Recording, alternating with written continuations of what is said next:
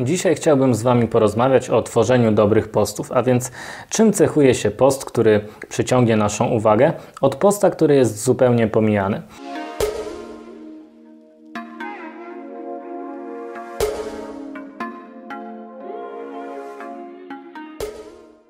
Na początku omówię takie bardzo ogólne zasady tworzenia postów, które według mnie są istotne, a następnie przejdę do omówienia grafiki i tekstu. Celowo nie będę dzisiaj poruszał e, kwestii filmu i animacji, bo w takiej formie też posty występują, ponieważ to już jest e, wiedza z zakresu wideo marketingu, a to jest tak naprawdę temat na kolejny odcinek albo i kilka odcinków. Pierwszym elementem, o którym warto, abyście pamiętali przy tworzeniu posta, jest grafika. A więc, jeśli zdecydujecie się na ilustrację, e, pamiętajcie o tym, aby ta ilustracja miała dość kontrastowe kolory i żywe barwy.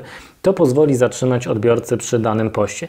Jeśli zdecydujecie się na zdjęcie, dobrze, aby na tym zdjęciu znalazły się osoby, które będą mimiką twarzy wyrażały konkretne emocje. To pozwoli na zbliżenie odbiorcy i współodczuwanie tych emocji z osobami na zdjęciu. Te osoby mogą też gestykulować i to też jakby pozwoli na to, aby e, te, to zdjęcie, ten post miał większą dynamikę przekazu. Do zdjęcia możecie wykorzystać również zwierzęta. Zwierzęta zazwyczaj wywołują w nas pozytywne emocje. Dobrym przykładem tworzenia takich grafik są billboardy dużych koncernów. Możecie właśnie tam zauważyć, że konkretny produkt jest trzymany przez daną osobę, która swoją twarzą wyraża dużo emocji, a przy tym został uchwycony jeszcze jakiś jej gest. Gdzieś w tle pojawia się rodzina albo jakieś zwierzę, które dodatkowo jeszcze wzmacnia ten przekaz.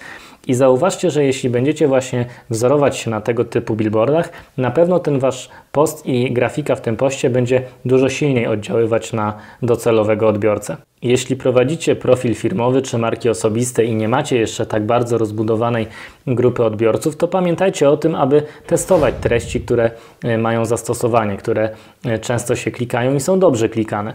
Jeśli oczywiście prowadzicie profil firmowy, no to nie zmienicie gamy produktów, bo firma produkuje określone wytwory. Natomiast możecie zmienić sposób ich komunikacji bądź prezentacji samego produktu.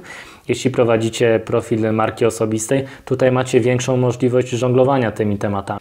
Ja też jak y, zacząłem sobie prowadzić ten kanał i swoje social media, to zacząłem tworzyć treści, w których czuję się mocny i w których Y, którym poświęciłem całe swoje życie zawodowe, więc no, o tym marketingu mi się dość łatwo mówi. Natomiast nie wykluczam tego, że te treści będą sobie gdzieś tam ewoluować i, i z czasem mogą się pojawić z innej tematyki. Kolejnym punktem na naszej liście jest styl postów. Pamiętajcie o tym, że dużo łatwiej tworzy się posty o treści, w której czujecie się swobodnie i posty, z którymi się identyfikujecie.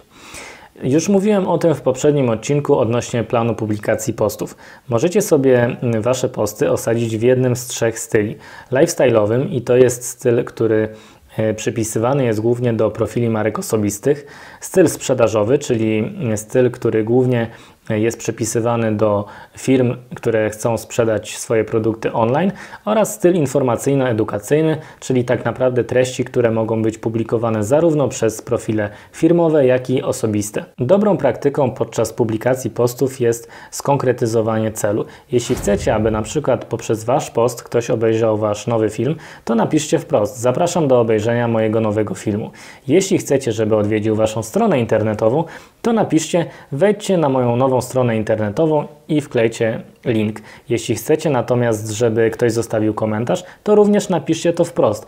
Zostawcie komentarz pod tym postem o takiej i takiej tematyce. Taki jasny przekaz pozwala też odpowiedzieć odbiorcy, po co w ogóle zatrzymał się na tym poście. Często podczas rozmów na konferencjach z osobami, które zajmują się social mediami, słyszałem takie opinie, że zawieranie emotikon w postach zwiększa zasięgi organiczne. Jakoś nie badałem tego e, tematu tak bardzo mocno, natomiast faktycznie widzę po postach, w których umieściłem emotikony, że te zasięgi są troszkę większe. To nie są jakieś powalające liczby, ale faktycznie ten zasięg organiczny jest troszkę większy. E, ja akurat mam taki sposób, że emotikony umieszczam na końcu zdania. Najczęściej jest to zdanie, które chcę podkreślić i ta emotikona nawiązuje do tego, co to zdanie chce przekazać. Tak więc pamiętajcie, aby przy tworzeniu postów umieszczać te emotikony, ale żeby nie było ich więcej niż samego tekstu w poście.